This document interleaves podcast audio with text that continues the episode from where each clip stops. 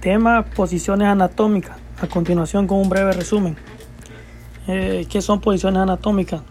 Es la posición principal y su característica es el que la persona se encuentra en posición recta y está parado sobre sus dos pies, mirando hacia el frente, miembros superiores separados del cuerpo, manos supinadas y los pies paralelos con la punta hacia enfrente. Esas son características que tiene una persona en posición anatómica.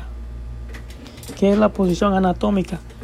Es la posición para describir cualquier parte del cuerpo, cualquier órgano del cuerpo que tiene que ser escrito en esta posición. También existen otros tipos de posiciones para poder estudiar algunos órganos. Por ejemplo, también está la decúbito dorsal, decúbito ventral y decúbito lateral.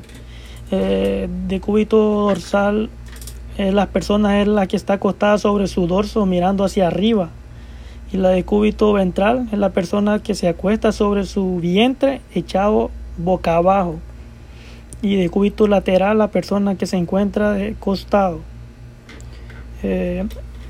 Ahora, ¿para qué sirven estos tres posiciones? Dice decúbito dorsal y decúbito ventral y lateral.